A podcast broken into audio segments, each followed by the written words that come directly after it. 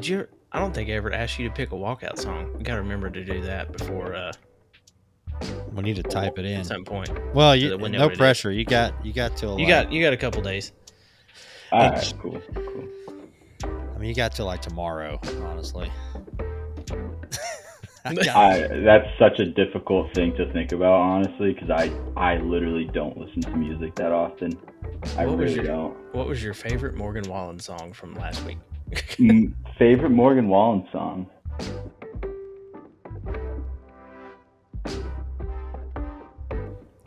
What's up, trade crew? Welcome back to another episode of HVAC R&D with Rhydon and Dennis.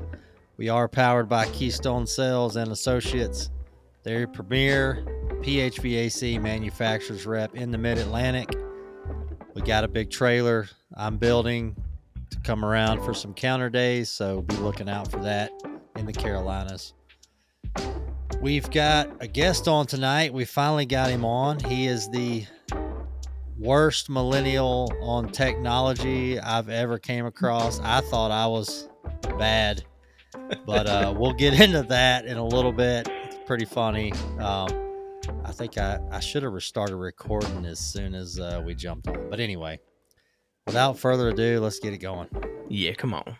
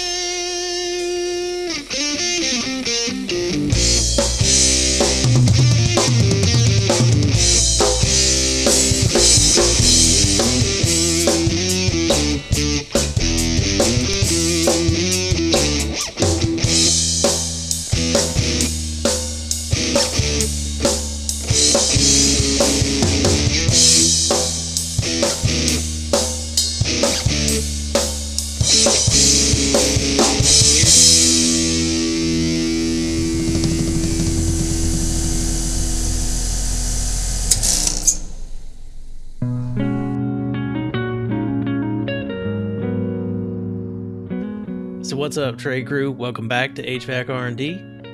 Big shout out to our other platinum sponsor, One Thing Marketing. Thank you to them for building HVACR&D.com. When you get a second, go check it out. And again, I'm going to ask the same thing I did last week. Just how much are you guys loving the HVAC R&D podcast? Whatever streaming platform you're using, Pandora, Spotify, iHeart, Apple Music. We've seen a tick up on uh, Google Music as well. So, anywhere that you're out there listening to us, please follow us on your platform.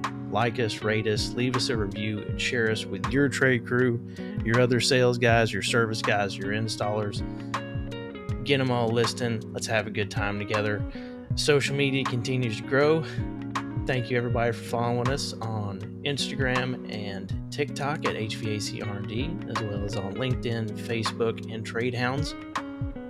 Again, make sure to go visit hvacrd.com, join the mailing list, as well as go check out the Trade Crew Vendor Hub for more information on Keystone Sales, One Thing Marketing, and some deals and steals from BetterHelp, Chirp, and Service Titan. As Dennis said, we've got some live events coming up.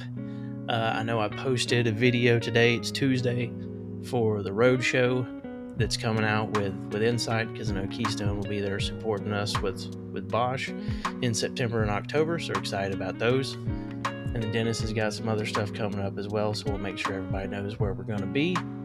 Uh, looks like I think I've got a name for the column, so I'm going to try to drop the first article this Friday, as well as, well, sometime probably before this episode airs. So enjoy. But anyway, any mo- any other info, check the link tree in the bios of our social media. But as always, the moment you have all been waiting for. Another recipient of an episode 100 giveaway. We met this legendary Brazilian Bostonian Tin Basher on Instagram. Got to spend about two minutes with him at AHR in Atlanta because it was a bit busy. So it's about time we sit down, crack a cold one with our friend Caio Torres, best known as Sheet Metal HVAC. Welcome to the show, buddy that you're gonna find out. They don't love you and they only love you right now. If I smarter, I'd have stayed my ass at home and them girls.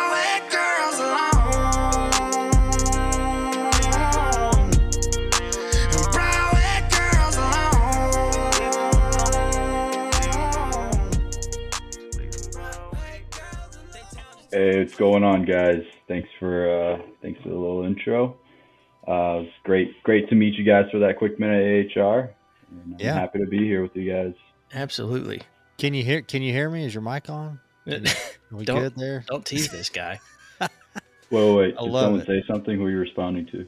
I know. Oh, okay, okay, I got you. Well, and it's it's kind of our fault. The first round, um, the first round was he was trying to get on with an iPad, and this this program we use because we are audio only. I like to have three audio files so that I can, you know, turn him up, turn you down, whatever. And uh, he was trying to get on with an iPad. We forgot to tell him that, so that that was a uh, that bogged us down. And then, well, he got on. I couldn't. uh He couldn't hear us, but I we could hear him cussing and throwing stuff. That was the that best. was the best part. I was just gonna hit record on that, but um, he said he was gonna chunk that laptop out the window. I said, "Don't do that. We need that for sure to get this done." So, I Yeah, didn't hear thanks that part. thank- thanks for coming on. Well, I was typing it in the chat. I'm like, I wonder if he even knows there's a chat over there. I'm terrible about looking at the chat. I don't look at that. yeah. Riding type stuff in there, and I have I no idea. I know. What's he doesn't. on? He doesn't like to pay attention to me anyway. It's okay. So, what's up, man? You been good? Been good, man. Everything's good. Busy, busy, busy, and just just hanging out. You've you had know? some hefty jobs. I feel like uh, you know, we it's just how it is nowadays. We follow everybody's Instagram. That's the Yeah. only way we can kind of keep up. But um looks like you've you've had some heavy it's like some good size jobs going. Yeah. Yeah, I've been I've been bouncing around lately. So I don't know. Before, I used to be able to post a lot more just because I was doing jobs from start to finish, and I was Right. on those jobs daily and whatever. But um, lately, I've been kind of I don't want to say running or or I don't want to say you know taking over, but um, I like everything from like if you draw a line in the middle of Massachusetts, everything from the left of that line, I've been kind of just like project managing and running. You know, I got my own crews, and I I just bounce around from job to job now, which it's a it's a, it's a different experience, but it, you know, I, it, my my boss he really appreciates it because it's for the past I don't know twenty something years he's been running around everywhere just himself and now he's finally like okay i can breathe now you know i got Caio take take like there's jobs that i got going on. He has he's never stepped a foot and he has no idea about it. I just i take care of everything so. Oh wow. Well, and that You says it's- something for for how you've developed over your career too. yeah definitely definitely. I've gotten lots of experience from a place i worked at before and and everything. And so being able to bring that it was a bigger company. It was like 134 employee full mechanical contractor and now just to this uh, now i'm working for a, a a sheet metal contractor that's a sub for a mechanical contractor so Okay. um, it's a lot different, a lot Yep. less stuff, but um, you know, I love it. I love what I do, so I can't complain. I don't have my tools on my hip as much as I used to, which I'm not the happiest about. But every day I try to throw it on for a little bit. So Well, you gotta let somebody else see it, right? A little bit. Yep. yeah, I always feel like the, the, the guys that are coming into the trade, they got to see it a little bit because you, in your mind, you think this guy doesn't realize that I was there, Yep. right. and there's a little ease there of them knowing that, look, man, I could just move you out of the way and finish this, but you know, So since you brought that up, you know, one of the things that, you know, I try to do a lot is anytime that there's like the, the worst part of the job or like the hardest thing or just the crappiest thing, I always end up, you know, throwing my belt on and doing that just to kind of show that my, my helpers and my guys like, all right, he's willing to do the, the crappy stuff, you know, like Yep. doesn't matter if it's duct sealing like the in the worst area all day long or if it's you know crawling in some greasy kitchen duct to to throw in a damper, you know, and just get absolutely filthy. You know, I'm willing to to do that to show my guys like, you know, yeah, he's up for the challenge. He's up to do that work. So Well, that's what leadership's all about. exactly, yeah. You know, I, I I run that same way in a different way because there's constantly times I'm asking drivers and counter guys and branch managers to do other things, and it's like, guys, I'm not I'm not asking you because I don't want to do it. I'm doing it. I'm asking you because one, it's what you guys are doing to support this whole process of moving it forward. But there's nothing that you guys aren't doing I haven't done before Yeah. it's like I have no issue going and getting on a forklift. I got no issue going and pulling stuff in a warehouse or getting on a truck if it's got to be done. So as long Oh, as they know that you're there to do and can do and are willing to do the same things, it goes a long way. All right, so we, you know, we're good about jumping ahead. Absolutely. We gotta, we gotta get some, we gotta get some drinky drink going here. Yeah, that's true. yeah. So the, yeah. the guest We've- goes first. We've earned one. That's right. Oh, we've worked hard for it here in the last thirty-five minutes. yeah, I finished mine while I was trying to get in this, but I got another one. It's right All here. right, what you got? Here's my crack. I Oh, know if you heard that. So I'm actually, in honor of you guys, I I'm drinking something a little, a little darker than I typically. You guys, I feel like typically drink like ambers and stuff like that. Am I right? Yep. So this isn't an amber. It's a, it, a amber. It's a it's a milk stout. Oh, okay. I'm going with a. It's called Hedonic Adaptation. It's from a Treehouse Brewery, which um, it's out in Western Mass. It's actually they've had uh, one of like the highest rated IPA beers in the world for a while. I don't know if they still do or not, but Nice. it's a, it's a Oh, pretty I good hype. them up for sure. Treehouse it's pretty popular. When I first started going there, they used to have people waiting in line to buy like, you know, one can, and then people would resell it for like three hundred bucks in the parking lot. Jeez. What? Yeah, yeah, there was a Is whole market. liquid- is there liquid gold in there? Yeah, apparently. Is there R twenty two in that thing? Jeez. Treehouse Brewing. Yeah. Okay, I'm gonna have to look that up. Are they just there? They're just in Massachusetts. Yeah, they've been expanding a little bit. So, in Mass. Yeah, I mean the the IPA game. So there's a, I don't I don't want to throw. I'm not gonna throw the name out, but there's a there's a a brewery in my little town of Valdese here. There's only one, and he's British, and he's got a lot of milk stouts, and he's got some other stuff in there, about six or eight beers, and uh, it's not good, man. It's not good. Mm, I mean, I'm not a.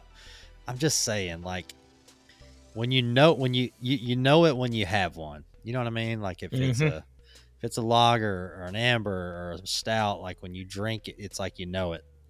There's Yeah. so many down here and Asheville, like they're literally just door next door to each other. They're just Uh, lined up. everywhere.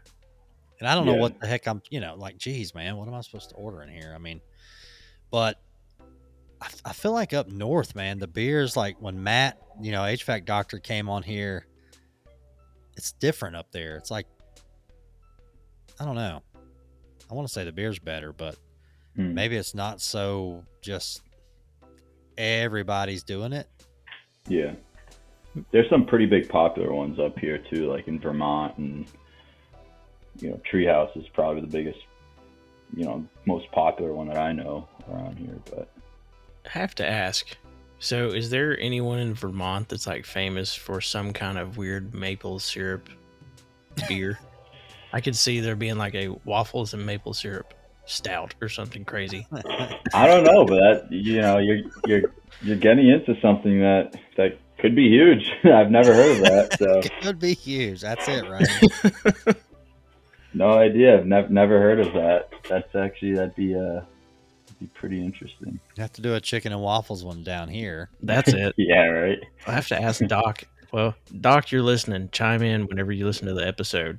Send me a DM. Is there a some kind of crazy maple syrup beer in Canada? Right. Yeah, he's. I'm sure.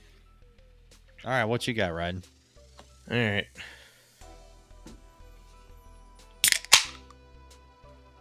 That was a regular can.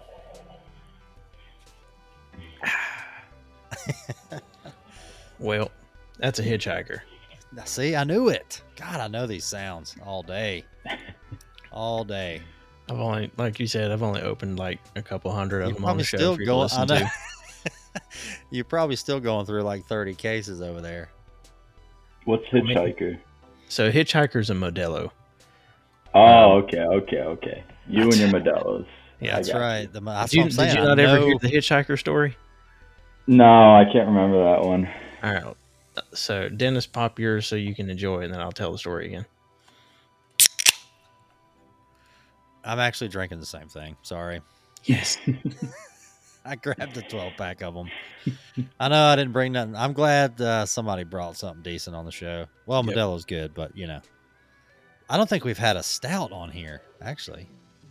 I thought didn't Like uh a straight milk stout. I don't think we have. I swear I thought Nerdy Girl Mechanic brought a stout on the show. Maybe she didn't. So I thought she had a stout from Drecker. So that brewery down the street, he's got a banana nut bread stout. Mm. It's awful, man. It doesn't taste like banana nut bread at all. Like I'm like, what are we going for? I feel bad. I go in there because I'm like support local. I go in there, I just get it, and I just drink it and just you know hang out. He's got a pool table in there, but I'm like, gosh, man, this is not good beer. This is really not. Mm. But it's local, you know. And he gets in competitions, like you said, those type things. He gets in that all over the place. I mean, maybe, maybe I don't know what good beer is. I don't. know. I've had that thought before. It's like Like, I'll really, try something. I'm like, "Ah, really? And then it's like award winning. I'm like, I guess I just don't know. Uh, you know, to, something um, that I I listened to you guys' podcast and something that I tried the other day that you guys cracked here was that nitro Pepsi. Oh, that was me. How bizarre Yeah. is that? I I had to buy a can and I I cracked it right in front of my wife and she was like, "What's what's going on right what just happened? like, is that is that edible? right. It was like There three cracks in one. yeah. Oh, that's funny. Did you like it? Honestly, it, it tasted like uh like It's uh flat, right? It's like flat. a flat Pepsi, which, Which I'm is not so really weird. about that. No, Pepsi. Did you look inside the can after? Oh, I didn't. There's Did you like cut it open with some snips? I- Of I mean- metal guy in the can. there's like a tab. There's like a little thing inside of it on the bottom. Like uh, I don't know what it was. I like a CO2 cartridge, I guess. maybe I mean, I don't. kind of Now, looked oh, like I'm, it. I'm cutting one open now for sure. Yeah, Do you mount? Is that where you mount the Gallo cartridge? Right? Probably. I Can feel like you I turn want it? Can you convert it to a drain cleaner? I feel like we need to shoot one with a pellet rifle too. Uh, Kylie, get on it. Old dead It's eye. just- on the show, man, you crack them open and it it's a lot going on. she said, "Is that edible?" That's great. it was. Uh, it was a noise though. It was a. It was a. It was a sound. That's for sure. Hey, that that brewery with the banana mu- bread thing is that? That's not Tradesman Brewing, is it? No, Oh, okay. no, no, no. We no, can't. little little local one. Yeah, uh, it's, it's- So, real quick, the hitchhiker story. So, like three years ago, it was almost five o'clock, and I was leaving a commercial contractor's office somewhere. God, where was it? Somewhere off Brookshire Boulevard in Charlotte. And anyway, I pulled into this gas station, and I was going to go buy a Red Bull and Red Bulls were two for six, and 24 ounce Modelo's were two for six. so I bought two Modelo's, and my wife called me and was asking if you know where I was or how far I was from from home. So I told her, I said I'm on my way. I'll be there in about 25 minutes. I said, and I picked up two hitchhikers along the way. she said, "What?" And I, I said, "Yeah." I said, I, I picked up two Modelo's. And she said, What? Why'd you call them that? I said, I don't know. I just, I pulled over and they were in this store on the side of the road and I picked them up and I'm bringing them home. so now, so now you call them hitchhikers. Now we now we're Yeah, and we- hitchhikers. we stroll into AHR in Atlanta and a couple Canadian dudes walk over and they're like, "Hey, we got any hitchhikers?" And I'm like, "Is this really happening?" And we're like, Really as a matter of fact, I mean, you know, it just you wouldn't think it would happen, but it is. She's like, "Oh, so you listen to the show, I guess." Uh, uh, I'm gonna start calling them that too now. It's starting to stick pretty decent. yeah, decent. it's a good code word. Yeah, It is. right. So, what'd you think of AHR? I mean, we didn't really get to. I know it's been a while, but we saw you on Wednesday, which everybody is just glazed over at that point. Yeah, no joke. Um, we definitely did not plan well for our first time doing that. But I mean, what did you? What did you, did you get anything out of it? So that was actually my second um, AHR. My first one was in Vegas, and that was my second. Um, I absolutely love it. I mean, I just I'm I'm a, a hands-on guy. I like seeing things in front of me. So Right.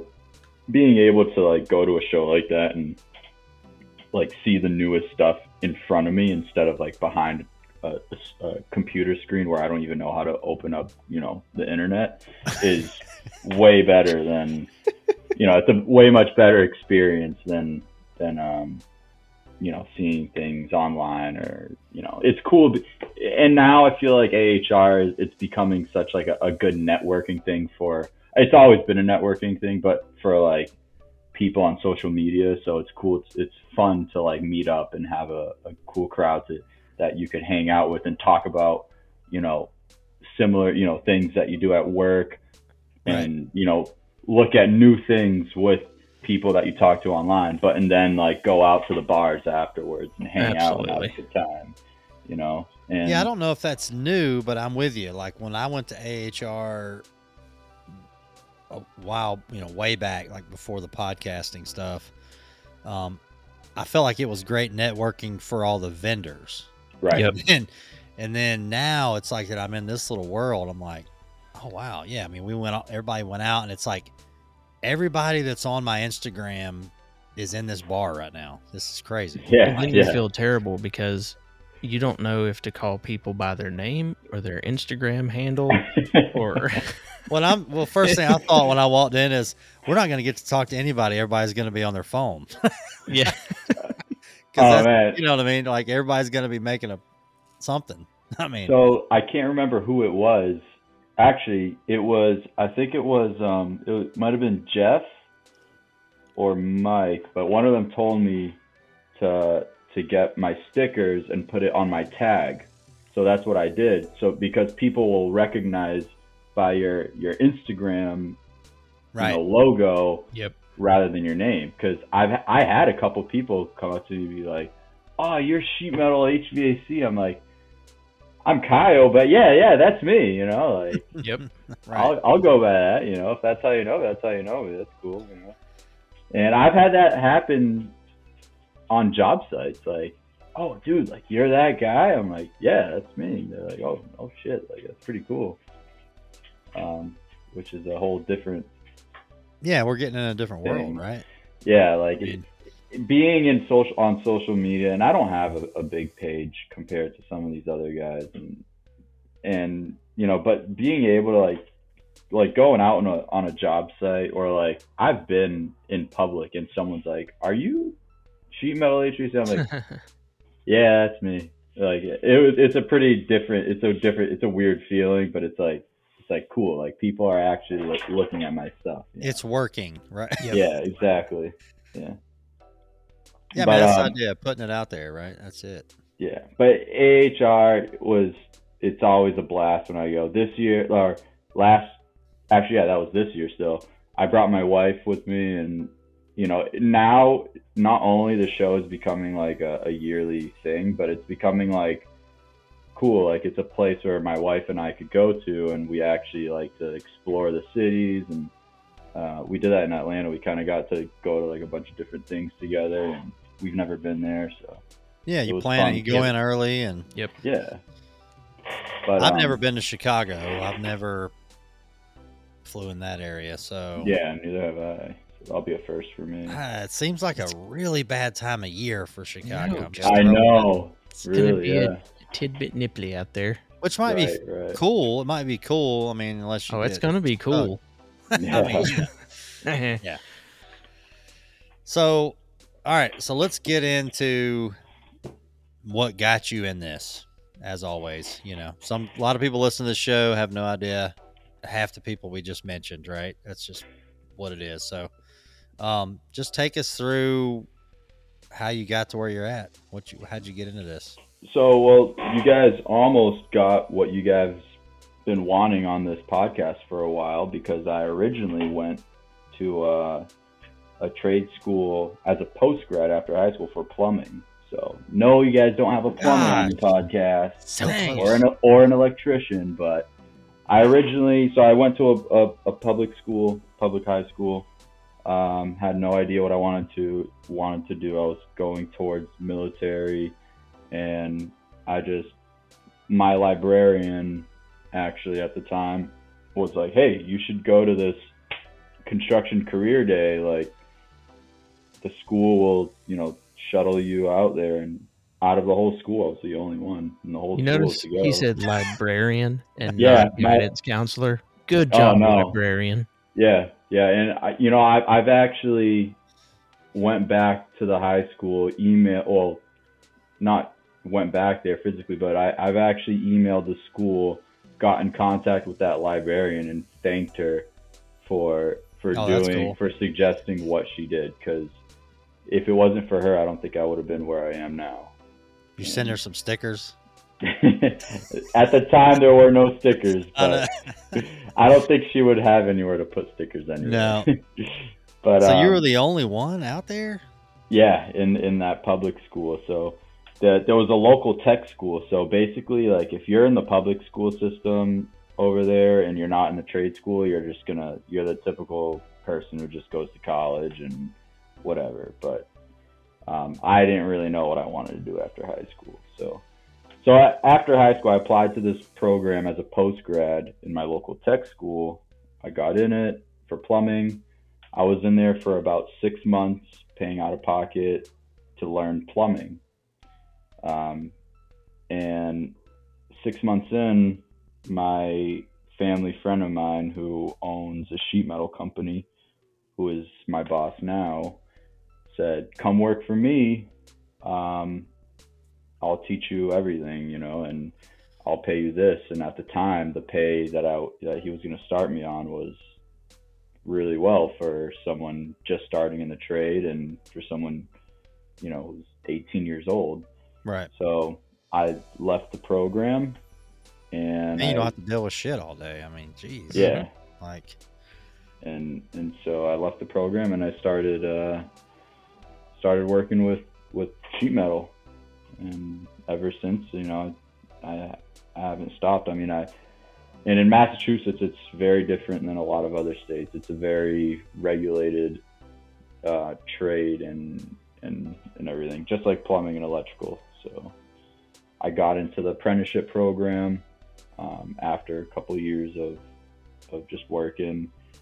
I went to school for a full five years uh, for sheet metal, which was night school.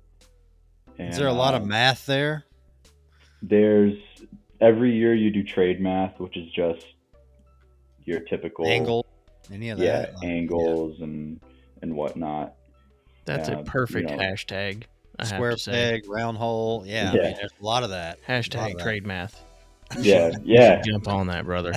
exactly. You can and kill that. You heard it here first. Trade math. Yeah there's there's tons of fractions that that you you you work with you know Right. converting and and you know division whatever of fractions but um so i did that for five years and and then um that with, with that it allows me to to to apply to take my sheet metal test and so i got my license and after a year with my license i ended up going back to the school that I was at, and I taught with them for a year. So I was a teacher last year for Oh, sweet. sheet metal one.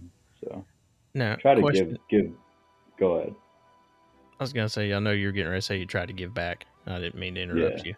I was going to Yeah. ask because we, we talk constantly on the show about how people are licensed differently in different states or different parts of the world because everyone's different. So I like to kind of figure out how it works other places. So you're saying you were licensed for sheet metal. What all does that license cover and allow you to do? And is it, are there different levels depending on how residential or industrial you go with it? Or is it one license covers anything you do sheet metal wise? Yeah, so so with a sheet metal license in Massachusetts, there's there's different there's different you know aspects of that. So there's a un, uh, there's a restricted license, which is three years of school and a certain amount of hours. I believe it's like four thousand hours, and that allows you to do basically um, like I can't remember off the top of my head, but anything from like ten tons or less on a on a on a Oh, so they do tonnage. Okay. yeah That's that's okay. uh, for for residential, and that's um, yeah, residential and commercial. Maybe don't don't quote me with what I'm saying. I Oh, you're good. it's just Yeah. I I can't remember how far back I looked into this stuff, and it's like three floor dwell or three floors whatever in a a residential building. So anything you know three floors or less you could do with a, a restricted license, and um, you could also do light commercial work that's like two floors or 10,000 square feet or less Okay. for um, with a restricted license.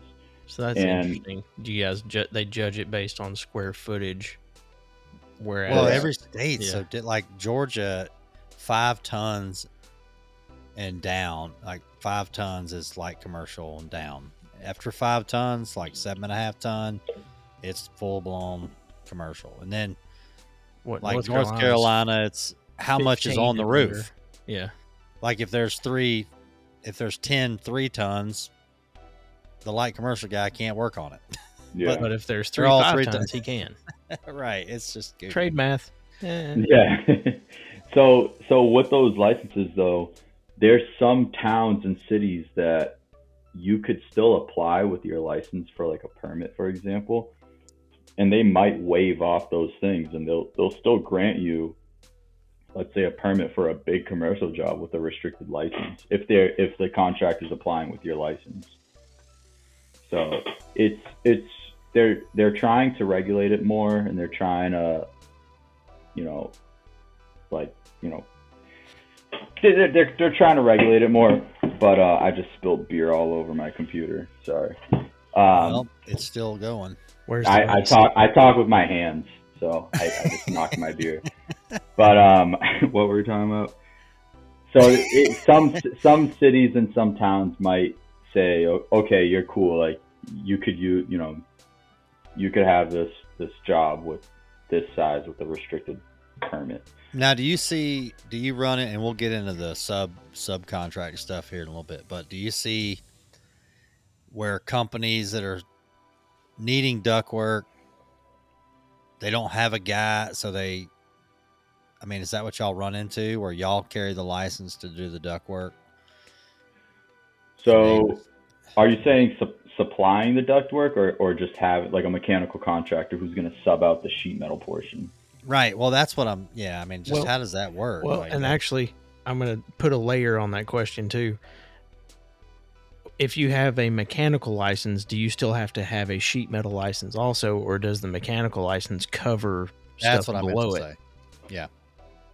So, a mechanical license, it, it, it varies from town and city. Everywhere it could be different, but from what I've seen, for the most part, is the mechanical license, the mechanical permit covers for you know the HVAC work and also the sheet metal. So typically, Okay. when I if if I were to apply for a permit, I would be applying for a mechanical permit, not Gotcha. necessarily a sheet metal permit. But when you guys are doing sub work, you having a, you got to carry a license to do that. I'm assuming. Like if somebody brought you in, Correct. I got you. Yeah. All right.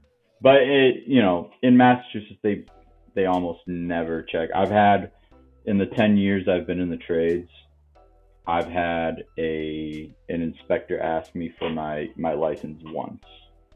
Well, they will now. You brought it up on Yeah, here. no, totally. No, they're not listening to this. They fine. might- I got I got I'm licensed. I got Yeah, my you got stuff. your card. You know, I I would prefer that. Honestly, a lot of people hate, you know, when there's regulations on things. I'm I am 100% for regulating the trades, regulating It helps Your us work. all. because it it makes me more valuable. Right. You know, it, it values the trade. I, I put in the work for this. So for someone's going to pay me well to have a license if some if an inspector is going to ask for that license. yeah, we really need the it. residential guys to get in that mindset. I mean, Right. a lot of them do, right? In some towns, I, I, you know, all my service work was done in Atlanta, and it's a it's the Wild West, man. And I moved to North Carolina, and it's like everybody's terrified to screw anything on the wall. Like, oh, I can't cook that whip up. I'm not an electrician. I can't Yeah. do that. And that's it's a good thing. Right. I mean, it's right. a good thing. I mean, I know these guys are hate it. They're like, I got to keep an electrician on staff, but it tightens up the whole game. Yeah. Um, you know, Well, and certain towns they're slinging ACs in like they're toasters. I mean, they're just you know, they're just going just like it's an appliance. Well, is. speaking of speaking of that appliance mindset, that's what we saw in the mountains all the time. The amount of things. So, my dad was in North Carolina. You have H one, two, and three. Three's where most standard residential guys are. That's 15 tons or down, and that's where the majority of guys have a license. Two is your commercial license, and then three is your hydronics. So that's where you get into boilers, steam, all that other stuff. So my dad was had all three and he was the only one west of Asheville that even had an H1 for a, a lot of years. He might still be one of the few left, I'm sure, um, because boilers are just dying away out there. But constantly, there were so many unlicensed guys that were just doing stuff everywhere. We fixed all kinds of stuff for the state board that were running into it, but we would have people that this would be the sixth and seventh you know screw up job they've had. And they've you know they've went in front of the board they've gotten trouble but it just there still was not enough to the slap on the wrist never mattered. They didn't care. They were doing it without a license anyway so they just went, went right back to doing it. Right. and they would be just cheap enough that these people would just go with it. I mean, and I then they'd like be this- calling us to fix it. I feel like this social media push and this clean work, good work, you know, it's positive it's it's going to push a lot of that out. Maybe, you know, I mean, you don't realize how quick that can you know, muddy up a town. You got enough chucking of trucks driving around. The homeowners don't know what's happening. They don't realize that they're killing the market. They Right. just see a price in front of them and they take it, right? And then the guy comes behind all day long, comes behind a, a, a guy that's racing to the bottom, and they're like, "Look, I I can't do good work for that price. Like I just Mhm. can't." And it it don't take a long time to screw up a town, man. It really don't. Yeah. Um, so yeah, that's. I think that's good to have those regulations. I know some guys. And in in Massachusetts, it's actually, I'd I'd say, you know, I'd say it with little quotes, but it's a new trade in Massachusetts. It's a new regulated trade because it, it only started in 2011, I believe, 2008 or 2011. It became a licensed trade in Massachusetts. Now, is that because Okay. the market was heavier gas or not gas, but hydronic gas, other things, and they didn't have as much large ductwork? Or is it just now they're starting to care more about said large ductwork? That that's actually because of an incident that happened in Boston um, back in 2008 or 2011. I think it's 2008 from a a um, a building fire that happened, which could have been prevented for if the mechanical system, the sheet metal system, was installed properly. So there's a life safety device, and when I say life safety device, I mean like a fire damper. I was going to say, so there, I'm uh, guessing there Right. were no fire dampers in the whole. So if Ability there to was shut him down. if it was properly installed, which fire dampers have been around for a very long time, but it, if it's not properly installed and it doesn't work, then then it's gonna fail. It's not gonna work. And I'm I'm almost 100% sure it's because of this this incident which caused, you know, uh, a, a board to, to form in Massachusetts, a sheet metal board, where they want to regulate, you know, the trade, and that's where that started. So there's there's a lot of people who at that time, if you're smart enough, they applied to, to for the sheet metal license, and they got grandfathered into the trade in Mm. 2008 2011 time. So I know people who has never stepped in the trade who have a sheet metal license only because they worked for a mechanical contractor, which gave them, you know, which Right. they, they were allowed to, to apply for it. Jeez. Now, is there sheet metal unions up there? So God, there's the words out of my mouth. Sorry. so in Massachusetts, I know of two sheet metal unions. There's local 17, and which is Boston area, and there's another local, which is around like Worcester County, that I, which is where I live. But um, I know a bunch of people in the union. I I work for a non-union mechanical contractor or a sheet Right. metal contractor. Um, but touchy subject, right? Why is it always a touchy, Touchy subject? subject, Talk about unions. I don't know what's up with that, but it is. and It is. it, I think it's because it's it's just like if we were to just start talking about Democrats and Republicans right now. It's very It touchy. is. It You just know, feels. union is the same way, union versus non-union. And I, I, uh, to be completely honest, I don't have anything bad to say about them because I've never, I've never been in the union, and I can't, I've never experienced it. So who am I to say anything bad about it? Right. only you know only what i do say about it what i do tell people about it is if you're looking for a good pension and a good annuity go ahead and join the union stick in there for 30 years and you're set you know and i, I talk to a lot of youth groups and i've Right. i've taught i've told them these kids who don't know anything from right or wrong or who's never who, who don't know what's shitty work what's good work don't know whatever just go to the union because you're going to learn that way you're going to do that for so so many years 10 20 30 years and you're going to be set you know so Yeah, I But- actually I've said it on this show. It's probably been way back, but I did at I think I was 17, maybe 18. I was on a on a job pre HVAC. I was doing metal framing, so I was the guy that always built the box for you to run your damp your ducts through. yep yep Um, so I was doing a lot of metal framing, and I was out there, and all the sheet metal guys were always like, "Man, you got to come over here, man. You got to come to the union."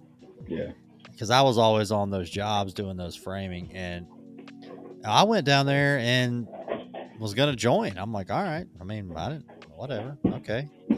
They seemed like they were having a great time out there putting some duct together. So, yeah um, and I failed the test. I mean, the math was ridiculous on that thing. I mean, Mhm. I just wasn't ready for all that. Like, the test was literally like ductwork stuff right right and I was not, you know, I mean, I was, was not in that, you know, it wasn't basic math. It was all pertaining to that, that trade. And, and I failed it. And uh, I mean, I don't know who's going to pass that unless you're already in it, but, um, it's funny how I got back into HVAC way down the road, but, right but, uh, yeah, that, that local man, you know, when you're on the job and you're working around them, it's different. It's different folks, different mindset. The South, Yeah. you know, the unions down here, they just didn't, they don't, they didn't go anywhere. They don't, I mean, they're, no, they're they really around, haven't. but they're yeah not dominating. uh, They're in job. big cities typically, like big big cities, but you don't really see them in you know middle or small size cities and towns as much. I, I have a, a good amount of friends who are in the local 17 and the, the Massachusetts Sheet Metal Union. And recently, one of my buddies was like, actually sent me a photo and he was like, dude, they didn't have any hangers for the ductwork. So they told us to use cardboard boxes. And he's literally hanging pipe and putting cardboard boxes underneath the pipe to hold it up. I'm like, are you kidding me? What? Yeah, I was like, I have the picture on my phone. I'm like, that is ridiculous. I I've heard some stuff that goes on in that union that, like, just people just don't care. They don't care. It's it's not. They're not proud of their work, but you know, It's a grind. Yeah, they're just there. For the, they're just there time, to make right? their money, do the Yep. eight hours a day, and go home. And you know, It's barely eight hours, man. Those guys. yeah, we were out there framing, like doing metal framing, two o'clock, it was a ghost town. I'm like, where's Yep. everybody at? And they're like, oh, those guys Yeah. are gone, man. They've already. I'm like, what? We got like four more hours. Yeah. I But- mean, But you know, just like I say, you know, who am I to say anything bad about it? Right. I've never been in it. It's just from what people say to me, and who knows? No, maybe maybe one day I I I might go that route, but So I don't know. I guess next question. What's your favorite kind of duct to work on? Like do you like spiral? Do you like square duct? Do you like what's your jam? Like if you had to go pick a job to do tomorrow, what would you want to go do? So that that's actually, uh, you know, it would seem like a tough question, uh, easy question to answer, but I'm sure. every job site has its own situations, its own coordination. It depends if here in Massachusetts there's tons of labs, so that's already different. A lot of old buildings, so everything's tight. There's no space for anything. And then there's your new construction, where there's coordination drawings. Everything's coordinated. You have space for everything. And so my my What do you think ideal my ideal thing is is you know TDC or TDF flange, which is your your flange that has you know it's like an inch and a half fold, but it has you put a gasket on it and you have you screw them uh, together, That right? was dang, Yeah, that you was have my your- next question your in nuts the and notes bolts. Was if you like that or drive and lock better. Dang it. So I so I, I definitely prefer that the TDC TDF, um, which are very similar to each so other. So can you can you use that flange on the top side to hang it as well? Um, you got to have different hangers. So it it all it's all the hanging situation that you you go by on a big job you would go by the details on the on the drawings so the engineer would actually specify how he wants the duct hung and that's usually per IMC which is the International Mechanical Code Book or Okay. SMACNA so it, depending on the size it might be a trapeze hanger which is you know rods and and and angle or rods Yeah. and and uni I strut. mean, is it legal to hang with that flange when it's they're together? Have you ever Ah. hung it from that flange? Like, just like hang it from it? I like don't drill like holes that. through it? And, no, okay. No, if it was me, uh, a a clean job would be either use strap, which is like one inch thick and I mean one inch wide, and Yep. it's about it's like 18 gauge, so it's like Yeah, it's just strap, It's hanging like- strap. It's like Yeah. six sixteenth of an inch or thirty second of an inch piece of metal for people who aren't familiar with it. Some people might might look at it as like the perforated stuff, but it's a little bit thicker. Um, but I like to use like trapeze hangers for big big duct work. Yeah, you get it all level and then you just set it up there. Yeah, Yep. exactly. That's I mean, there's pieces I've hung pieces of duct that are that are you know 30 inches long, but are 500 pounds. That you you need a forklift to hang, and you need a set of hanger every every four feet. You know, like it all depends on the job. But yeah. Now is It- that one I was gonna say would that one be based on gauge of steel and metal you had to use or just overall mass because it was just a huge duct run. So per SMACNA, so everything in in sheet metal is done per SMACNA. SMACNA is it's literally spell out Smackna the way it sounds, and those letters signify a bunch of words, which I'm not. I have is- no it's idea the what it is. Sheet Metal and Air Conditioning Contractors National Association. There you go. Thank you. I don't even remember what you just said, but everything is done per SMACNA. So depending on the size of the duct, the size of the duct changes how it's hung. Right. So maybe maybe it's a trapeze hanging style, which is you know rods with with uni strut in the bottom or angle, and and that also will change the thickness of the of the of the rod that's being hung, of maybe the angle that's on the bottom. So it you know the size of the duct changes. It you know it could determine how you're gonna hang. And then if you go out to like California, now you got to put like, you know, what's it called? oh boy. Yep. These little hangers and 45 degree angles for earthquakes or whatever. I don't know. It's So do you, did you see that video of that giant spiral falling in that park? That Yes, Here it is. I mean, I did see that. Holy smokes! And that could be a number of things. That could be, you know, they could have used it, it being I've done a lot of uh, duct work in in labs, in pools, swimming pool areas, That indoor was like homes. four foot spiral that fell. Man, that was And what I could assume is they didn't have the proper hanging style, the, the proper metal. Maybe they used a galvanized metal. Did In- ever in- Did it look like the did spiral come apart? No idea. I never looked into that. But if you use regular, just like regular Galvi hangers or regular threaded rod, rod, it's gonna corrode and it's gonna fall. And I didn't even think of that because it is with all the chlorine water. or salt. Yeah. yep, and all the chlorine in the air. So God, those ducts were probably. I mean, they were huge.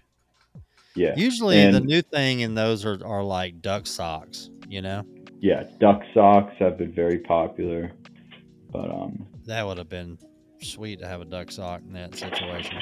Yeah, so you know, anytime you work in in a pool situation or a high humidity area, we're using stainless steel or aluminum ductwork, and oh, not not just the duct. ductwork, everything, hardware, everything. Right. So, you know, when I saw that video, the first thing I thought is when we used to, when I used to do a lot of metal framing and then we were building this or that and we had to anchor something into concrete, that's a sketchy little deal, right? Because you, whether it's Tapcons or drive anchors or it's tight right then, right? But it don't take much for that stuff to just vibrate out. It's kind of weird, right? Because you, if you've ever anchored something into concrete, you're you you know you drive it in, you're tightening it, it gets really tight, and then you're thinking, okay, that's good. Oh, you I could know tap on that a little bit with a hammer, and it would just fall out. Like, what just happened?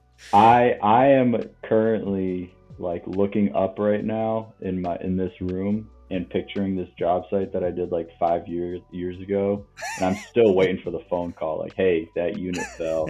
yeah, I mean, well, vibration, right? It's attached to a unit and a compressor, and and that's why that's why you got to back yourself up, and that's why details on a commercial. Because I work mostly just commercial. I don't do nothing residential.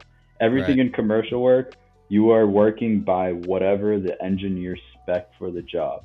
So if he says, "I want to use this anchor in for this area," that's what I'm going to use. And I've questioned so many things, but oh yeah, but to cover my ass, the easiest way, the uh, best thing to do is just do what the engineer wants to do.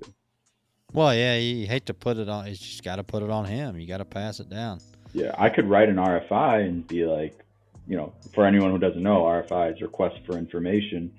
I could be like, hey, this is a better thing, or this is happening, this isn't working Yeah, this out, concrete is just junk, and Yeah. this is not holding. Like it's not holding. which which happens. There's older, there's a there's a lot of concrete that's just brittle. It's, it's not dense, and it just fall, it fails. So we used to do. I did drop ceilings too. You know, acoustical ceilings, and we would shoot the wires up into concrete with. You know, you had the little twenty-two, hmm and you put it on a piece of conduit, and you shoot it up into the ceiling. And you're like, okay, that one, that one held, and you're like, but did it hold? Like it's holding right now. You're kind of tugging on it. You're like, all right, that's good. And then it just falls out. Like in an Yeah. hour, it just falls out. I mean, you start Yeah. hanging four foot spiral on something like that. There's there's a lot going on. So Yeah, I, I was gonna say. So we, I, I was working for the company I work for right now for about four or five years. I left, worked for another mechanical contractor, and for four years. And now I'm back with my my old boss. It's been less than a year, and we we use a lot of of um, power powder actuated hanging systems. So using you know ram sets to set Yep. hangers, which is the first time I've ever been doing that. Now it's r- the the production is quick. It's Oh, so yeah. fast, so fast. But I always still question it. Like, is this really gonna hold? you know? Yeah, I mean it's But- it's in there uh, for now, but if you're Wow. connecting duct to a unit and it's got ten scroll compressors in it, Yeah, there's some vibration frequencies that are super high. yeah, I mean, you don't see it shaking, right? But it's it's shaking. No. yeah. Well, half of And- it is shaking faster than our eyes can even catch it shaking anyway. Right. Yeah. It's going to travel down the duct system, no doubt. Yeah. Well, I got a job right now that I I have uh, my helper. He uh, I had him. I have I. He has to go back and disconnect like maybe like 15 fan coil units because he forgot to put the vibration isolators, which is a canvas that goes on the unit before the actual rigid ductwork to, to Hmm. reduce that vibration. He forgot Right. to do that, and I'm like, you got to go back and cut all those in. And that that's a very good valid point, though. It's very important to have those vibration isolators. So for a little residential trick, we used to when you had hard duct like a, a 1970s house or something, square duct, you would hear like you could hear the furnace start hmm like anywhere in the house. I mean, so we would we would take it, cut it loose, and connect the hard duct to the furnace with flex because it would. That's it. All, that's all you needed was some little, and it could be a ten inch piece of flex. You know, Yep. um, it's got the R8 or whatever in there, and that would just kill all the noise. But Yeah. Now, there's Yep, another had- question yep, insulated internally or externally? Just outside of engineer thing, what you're told to do. Do you prefer it externally so you have better airflow inside your ductwork? So the insulation on our jobs, I'd say 75% of our jobs we sub out the insulation so we don't have to Yeah, deal that's a great idea. There it is. I like it. So nobody I like wants it. to do that. We do not almost all the time we have we do not need to deal with that. That's But grunt work, man. It, if it was me, for someone who cares about you know how the the end product, I think internal insulation is much better than external. Uh, depending for a certain range. So like if it was me, the first 15 feet of coming off of a air handler unit should be internally lined. That'll help to reduce noise and um, yeah, just noise in general. But right. um, you know, I've I've done exposed ductwork where the, the the owner wants no insulation exposed and he wants everything inside. Now hanging that that ductwork with internal insulation is very heavy. It, it adds a lot of weight, especially if it's like spiral because they have to put a perforated liner on the inside hmm I was most gonna of the say, time. The old spiroacoustic. spiral line spiral. Yeah, that's some heavy stuff. Yeah. What's your go-to to cut spiral? Like, what's your go-to? Uh, to cut if it's spiral? if if I'm cutting, if I'm shortening down like a 10 foot stick of spiral, I just use your good old sawzall with the good Diablo blade on it. I was gonna I'll- ask how did those blades work? I was hoping I'll- you would use those. I'll rip right through it. Those Diablo blades are fantastic. I feel like ductwork. Diablo. Yeah, not to give them a plug here, but we're giving them a plug. I mean, they don't. it is what it is. I, I, can't even get into I- repost nothing. We're too small. I know. They're. I've used their wood, their wood stuff, my whole life. Their their stuff's nuts. oh Um, yeah. But yeah, man, they're they're they're ahead of the game. On Yep. there's brands that keep popping out and they're huge on social media, but then you're like, okay, you got me. I'm gonna buy a blade, and you're like, nope, this is Yeah. not a Diablo blade. Like, Yeah. The cra- the crazy part now that you mention that is that there's there's companies out there that make blades for other brands that you would have no idea about. right? That I like wonder- you, you you might look at it and be like, "Wow, this blade sucks. I'm going to go with this one," but it's really the same blade. Well, Oh uh, yeah, that's in everything. yeah, we see that in the the world of HVAC equipment as well. Yeah. Yeah, yeah, I HVAC mean, there's, equipment. there's really only Yep. so many manufacturers at the end of the day, but there's hundreds of brands out there, and Yeah. half of them are a hodgepodge. If someone makes this part for this one and makes this part for that one, and they all trade stuff back and forth. So Yep. All right, so we got to get into this a little bit. You you kind of touched on it, and we skipped it, and it's kind of a something I I enjoy. But you said that you s- spoke to kids and you're training at the school. Like, what you got going on? You, you liking that? Sounds like something you're wanting to get into. Yeah, so I I did um I did a year of training of um of teaching for the the school that I I I attended, and um that was you know sheet I did sheet metal one, so there's sheet metal one, two, three, four, and five, and Yep. sheet metal one's was super boring. Sheet metal one is for it's a intro it's intro to construction and sheet metal so basically it's for your guy who's super green who's never picked up a hammer or a screwdriver before. Like it, my my curriculum literally shows people the difference of a claw hammer and a ball peen hammer what a flathead is or what a phillips is what a you know. I'm going to say this because a lot of people are stumped on this but it's not called a square bit. It's actually called a robinson's bit. So like teaching people the different you know bits and sheet metal tools and just everything absolutely everything safety and whatever but um i did that for a year and then um Now, is that at night or is that that's at night okay? so that was from like 5:30 to 8:30 or 5 to 8 at night. It was twice a week. So now was bad. this was this like high school age kids or what was this was like, a range this or was like for urban a, outreach?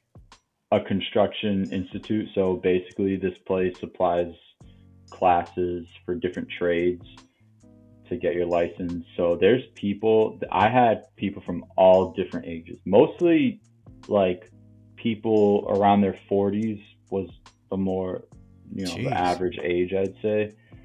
And it's just people who just want want to get their license and I had people from business owners, people who who missed you know one year to be able to be able to be grandfathered in. I had people who just work in the office who never would step in the field, but you know it's involved in the trade, and their company might really need someone with a license. And then I had guys who, you know, just got out of high school and and their company is paying them to get to go get their license. So it was all different ages. I mean, I had guys who who were like, "Man, you should be in a retirement home right now. Like, what are you doing in the trades, man? Like, You're a fossil. Like, what are you? yeah." So it it, it I will not you let know. Cajun Joe listen to that part. men, so and it's it's men and women. You know, I had all all different people, different ethnicities, different different ages, different genders. It's it's pretty cool. So and then and then uh, I've had the opportunity to be able to so being on Instagram and being on social media, I've had a lot of like, which it's it's something that I'm very that what I really like I think it's the most satisfying thing is being able to talk to somebody who's like in high school, who has no idea what they want to do, who looks at your post and messages me like, dude, this is so cool what you're doing. Like, how do I get into this? Where do I start? And like being able to help and guide somebody who hasn't start really started their life out yet and like help them, you know, get in get into this career, help them start their their their future. and I've I've actually been to like youth groups with like in like you know I don't know how you call it like bad areas or whatever where Right. kids just need that assist assistant and assistance and I've had like letters sent to my house from students like thank you so much like this is the path that I chose because of you and like this is what I want to do and like I'm so excited like you know and, Dang, that's and sweet. get into the trades that way because I mean I've heard I've heard you guys talk about it in your previous co- podcast and everybody talks about it but the you know no one's coming into the trades anymore. Nope. and and I tell kids kids all the time like especially kids who are struggling in school which is where I came from I struggled a lot in in the education and whatever. I've had learning disabilities but everybody has something that you know they're they're going to be great at. And when you find it that's what you got to follow and you know in the Oh, yeah. trades there's there's you have a lot of opportunities so I mean, we talk about we talk about my son on here. You know, going to college to Yep, study yep. music and stuff. He may end up selling air conditioners, right? Like Yeah. he might. I mean, he's gonna he's gonna give it hell going that way, but he might end up in a trade, yeah I mean, and that's even though he went to college, right? right and and so you know another conversation is i i came from a a, a immigrant family and i'm i'm first generation american for my family and i'm first generation that. i'm first generation construction working as well there's Oh. no one in my family who's that's ever been that's ever worked in the in the in the fields i mean recently you know my grandfather he was a truck driver. He was hauling coal. That's the closest thing to a trade Okay. i'd say. You know you might be a truck driver but like in brazil my, my my family came from brazil. In brazil that there's there's construction obviously and you know it's not it's not looked at like a, a great thing you know? Like you can't really make good money working in construction. You're kind of down this is from what like people's told me like you're kind of down there if you're working in construction but you know so when they first heard that you know i didn't want to go to college i got accepted to colleges you know and i i got accepted to schools i was kind of forced to kind of apply to them my parents were like you got to do it or you're going to live somewhere else i'm like okay and Well, that was the whole- our whole generation was that. You know, all Right. right. in our Right. thirties. yeah and, and you know everyone's you know parents just want to see their kids succeed so succeed. So so to see them so to, for them my parents to see me work like a like a dog and and not go to school they were kind of upset about it in the beginning but i'm the youngest out of three and i'm the only one from my siblings who don't live with my parents. I'm married I have a dog. I'm working on my first child. I have everything I want. You know, I got my truck. I got my I got a nice Harley in the garage. I got my garage that I, it's like my man cave. Got a garage, And, right? and my parents now see that and they're they're very proud of me because of that. You know, and Yeah, I mean, I it- it- came up in a trade fam. My dad was a, a contractor, jack of all, and Mhm. I just went out there and started working. I liked working hard, right? Like you said, you'd hate to see your kids go through that. But he was like, hey, he seems like he likes it. I mean, he's just going to work with his hands all his life. That's it. Yeah. Like, but you can go down, you can get stuck in trades. You still got to try to work your way around in it, right? I mean, Right. you can be in a trade and be struggling. Correct. Well, and it's because you've Sure. got to you've got to make sure you're constantly looking forward and trying to learn. You still got to navigate. Yeah. Right. And if you you've got to take opportunities that that knock when they knock at the right time, and you know otherwise you can't get stuck in it. Yeah, no, there's there's definitely trades out there that unfortunately, you know, might not make as much or might be a struggling trade compared to another. But, you know, I I tell people all the time, like you just gotta it's more you gotta just chase your dream and and you know look for those. Look for those. Get get as many certifications, get as many licenses as you can. You know, it Right. covers your ass at the end of the day. Yep. Evolve or dissolve. Yep, exactly. Yeah, I mean, you like like Rachel on here was like, look, I can't. I mean, I love doing installs, but hmm physically, I've got to work on something, moving, progressing here, because you, you you're gonna hit that physical wall as Yeah. well. We can only take it for Right. so mean- long. God, I know installers that are like 15, 20 years in. I'm just like, dude, how are you? This is you. You're waking up in the morning like a boxer or like a football player, and it just takes you 45 minutes to get stood up straight. Yep. Yeah, it sounds like me. yeah. Oh yeah, just give it hell, and then we'll figure it out later, right? yeah. But honestly, I enjoy the field so much more than needing Yeah. to deal with emails, calling contractors, driving around, checking up on people. Uh, it's it's something else. Well, Yeah, 'cause it's hard it to get feels- into that, I was right? gonna say it feels more when you're out in the field doing stuff. It kind of feels more like you are doing something, like just yeah, sitting. You may actually be getting through a ton of emails, and you may be getting this stuff done, but you just you can sit there and just feel monotonous, like I'm getting nothing done. You yeah. can't look back at that and say, "God, look what I did! I Yeah. sent 50 emails and crushed it." Yep. Like, that's just not. Moving around them megabits. That's not cool for people like us, right? Like, I mean, I'm I'm trying to adapt to that too. I, I, you know, but there is nothing better, you know, than do me when I do training classes and there's a bunch of young kids in there. That's I love that. Yeah. Hopefully, you know, you spark one or two, and there they go. Um, right. Right. But well, cool, man. Y'all didn't even talk about soccer the whole time. No, we're we're gonna save that for a beer conversation in Chicago. Oh yeah, so we got you. Are you set for Chicago? So uh, yeah, actually, I got a. I already got my paid for my Airbnb for the for. I don't know. I think I did like five nights or four nights, something like that.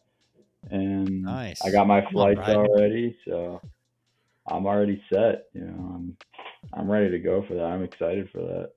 yeah, we got we've got to Yeah. finish some of that stuff, and we've got some other stuff that's cooking that we're waiting on answers on, so that we know when to book what for what. Right. I mean, you got a plan. You you you know what you're wanting to. So, so we, we spoke about it a little bit earlier in the podcast, but uh, so last year was, you know, the interesting part about last year was, or technically this year was, um, you know, I my my boss now, I ended up going, and I actually got to do a little bit of shopping with him. So we ended up buying um, a Vicon plasma cutter Nice. which is a, a big step up for the company because you know instead of buying sheet metal or ductwork from other fabricators we're we're going to start our own fab line and start fabricating for ourselves. So he he actually you know it's it's very cool for him to be able to listen to my input and actually go with what you know what I what I suggest so we got some equipment down there, and um, so I spent a day just with my my boss, just walking around looking at stuff.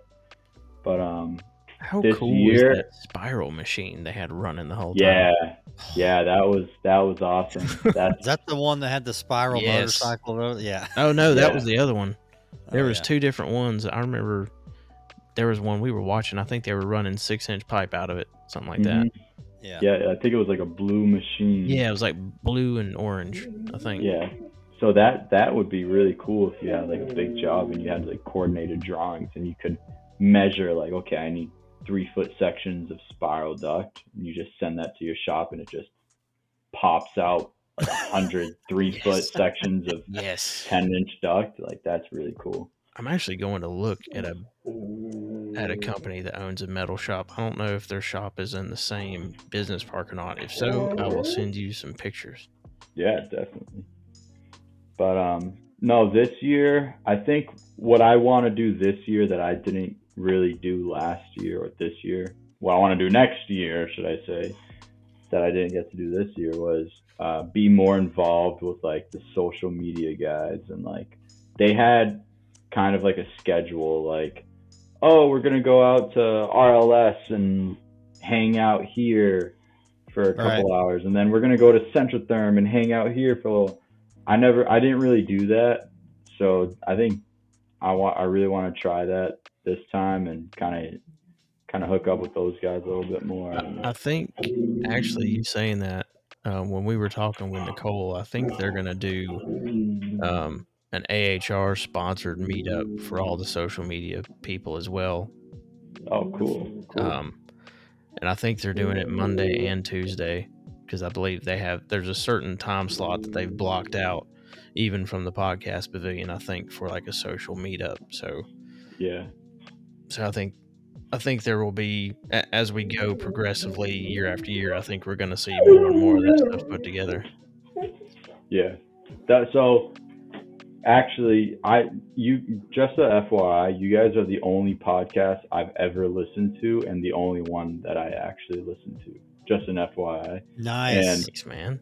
listening to you guys, I I uh, I got more information about AHR and figured you know Nicole out, and she mentioned something like, oh, like I I scroll through Instagram and like the one I just really think, you know, the ones that are interesting or whatever, and you know I send stuff out, and so she contact or AHR Instagram contacted me last year and sent me like a cooler with a bunch of goodies and stuff. So recently I thanked her after listening to your podcast. I was like, you know what? Thank you so much for recognizing my page and contacting me about stuff. And so that was. I mean, and she but, she found us too. So I mean, we we are just as grateful. Um, and she has been a Yeah. huge a huge part of of our success at AHR, and I think she will be going forward. And I know, like I said, we're working on some stuff with her that we're really excited about that people will find out soon enough. yeah. So I actually ended up contacting her and sent her like a few, you know, hey, whatever you guys need from me, if I could help whatever way, that'd be great, you know. So she she Sweet. sent me some stuff, but something about HVAC that I feel like not a lot of people realize is that HVAC it's there's heating, ventilation, and air conditioning, but in those and refrigeration HVACR, but a lot of people miss. I feel like miss you know the whole fabrication sheet metal side of it. A lot of people just jump into the Yes. conclusion like Yep. refrigeration, you know, and so like I got like a list of things from her, and it was all like refrigeration based, and I was like, I can't answer any of these questions. Like, oh no. Well, know, geez, if yeah, I mean, it's all in one giant bucket, and it yeah, it shouldn't be right. Like like Pat with his kitchen stuff, and right, yeah, it's Yep. He's he's his own. I mean, niche in our ductwork- trade that people forget about. yeah, I mean, and then you- is everything, man. Yep. What's your status? yeah, exactly. What's your It's stat? That's that's a good hashtag. What's your static? That's a good know. T-shirt. It's it's ours. Yeah. It's our- that's what our show is. but we don't say it enough on here. I It's kind of weird. Um, Yeah.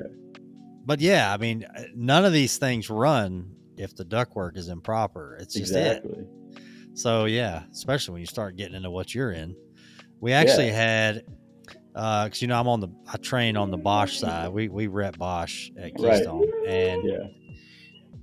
in Arizona last week, they set a bunch of five ton Bosch systems on a, on like a strip mall or whatever, and one of them, they're like, this thing's got a, you know, it's dead, it's DOA. We got to get a new one. You know, big contractor does a lot of work. Send him a new one. Set it on the roof. Yep. Did the same thing, and the return was collapsed somewhere down the line, like zero, zero return coming in Yeah. and uh it was like you know all the time i get these get these Yeah. stories i mean what's your static and they're like uh Yep. no it's the it's the board i'm like ah, I, need to know how your ductwork Could is Could be a lot more than that. Yeah. so no yeah you're the you're the static guy i mean Speaking of strip malls, have you done like a major strip mall that's like, like, I don't know, let's say over like 30 units? Um, the biggest one I was involved in was probably 10. Like we did a 10, 10 system change out one day. They were all changing them out, but So we the only strip mall I've ever done it was like I'd say it was like forty something units and but big units. that's a lot. It was it was a mall. It was a big mall. But we did a, a helicopter pick. Oh, Yep. that was that's something else. That is so cool. That's good see. Instagram stuff I got right to see there. a couple of those. Yeah, 'Cause- that was like early in my days before the Instagram stuff. But you think you got it? You think you're fast on foot, man? Oh man, these are. We, we we were not prepared of how quick a unit could go from one end of the building to the other. We were running back and forth, freaking waving our hands around like crazy people to get seagulls or birds out of the way. Oh, that was a cool experience. I think I saw. So my wife and I used to live directly across from Concord Mills, which is a big like outlet mall. And I remember there was one point. I remember seeing this tractor trailer go in one afternoon, and there was, I think, fourteen or fifteen package units on it. And there was a forklift in the parking lot that unloaded them. And then the next morning at like 6 a.m., we could hear just a, you could hear the Oh, yeah, it's like a helicopter war or whatever zone. it was. I'm like, what is going on outside? And I, I was leaving to go towards the, the branch at about 7.30. And I literally, in the time I was sitting at a stoplight, watched them swap out two units with one helicopter. That fast. Yeah, It was insane. it's quick. Yeah, those guys are a different animal too that drive that Oh, or yeah. do that. Like fly. I mean, flying a helicopter is one thing, right? But inch here, inch there, There's set got it to be here. great money in that. Got to be. Oh yeah, I don't even want to know what that costs. yeah. I was not part of that part of the budget. I'll tell you that. Well, hey man, I first of all appreciate you listening to the show and Yes. coming Oh, on. yes, thank you so much. And it sounds like your dog is look. I just can picture. Him. Oh, him you could looking hear at him. You. Well, I can picture him looking at you like, dude, wrap It's it up, can we, man. Can we be Oh, no, Is it he- dinner time, Dad? Trust He's, me, he's you heard my he's- bark the whole show. he's staring at chickens across the street. Oh, he walks. Yeah. He Yeah. that. I didn't even think you guys could hear him. I just see him staring out the window, and I see there's, there's chickens across the street. He's a he's a Great Dane mix. He's a big boy. So, He sounded big. I heard him yeah, kind of groaning there. He was. It sounded like a pretty. Good, I knew it wasn't Rhydon's little dog. yeah, No. a little little lap dog. yeah, my little lap dogs. Got two of them snoring on the the bed in here. The other one was in my lap a minute ago with his face on the microphone. Thank God he didn't bark. Nice. Oh yeah. Um, well, yeah. So uh, I guess I'll plug AHR real quick, everybody, since uh, this show has been mixed with some great experiences from AHR. So make sure to go to ahrexpo.com, get registered, get the app downloaded on your phone, start planning your show. If there's different booths you want to see, like Bosch, for example, you can follow them, go check them out, or you can also go look at all the sweet new duct fabricating machinery. Yeah. which, Remember uh, the the duct we walked through? I think that's oh, we that was a you. that was a big uh, Johns Manville Spiracoustic. Yeah. because that was the one where I walked through it. tried to bust my ass. right. Um, I was sitting there with my phone looking at the thing, and then I tripped on the edge and like fell into the side of it. Thank God it didn't like just go rolling down through the. That'd be great. Um, but yeah, go follow the booths you're interested in for more news. Please make sure to check out HVAC R&D in the podcast pavilion on Monday and Tuesday. I think we're in Pavilion Two from one to three. Uh, promo videos coming soon, and then you know, looking forward to seeing everybody there. Yeah. Check out our buddy Sheet Metal HVAC. He'll be there. Yeah, I'll be out there. Look for me. I got stickers. I think I'm gonna do like the whole Velcro thing too for the backpacks. There you Nice. go. I Find noticed the me, I'll backpacks you are taking off. Oh yeah. Sweet. Well, thanks for coming on the show, man. And uh, we'll see you soon. And let us know if you need anything. Yeah. Appreciate it, man. and, you know, if any if any of you guys need anything, if you guys got questions about sheet metal or you know installer for sheet metal for commercial stuff, let me know. I'm I'm I'm a resource. You know. That's right. here- That's I'm why we got to look at that. Yep. Hit Yep. him up. You're you're getting into the trades. Hit him up. DM him. Yeah, Especially don't if you're fi- in his town. Don't find me on TikTok because I don't know how to use that thing. No. and speaking I of can't that, believe that. yeah, I can't spe- believe speaking of that, please make sure to follow us on Instagram and TikTok at hvac.rnd, as well as on Trade Hounds, LinkedIn, and Facebook. And make sure to go check out hvacrnd.com. that. All right. See you guys. Peace. Later. with girls alone. Two Bud Lights deep and she saying things she don't mean it, no. I met her down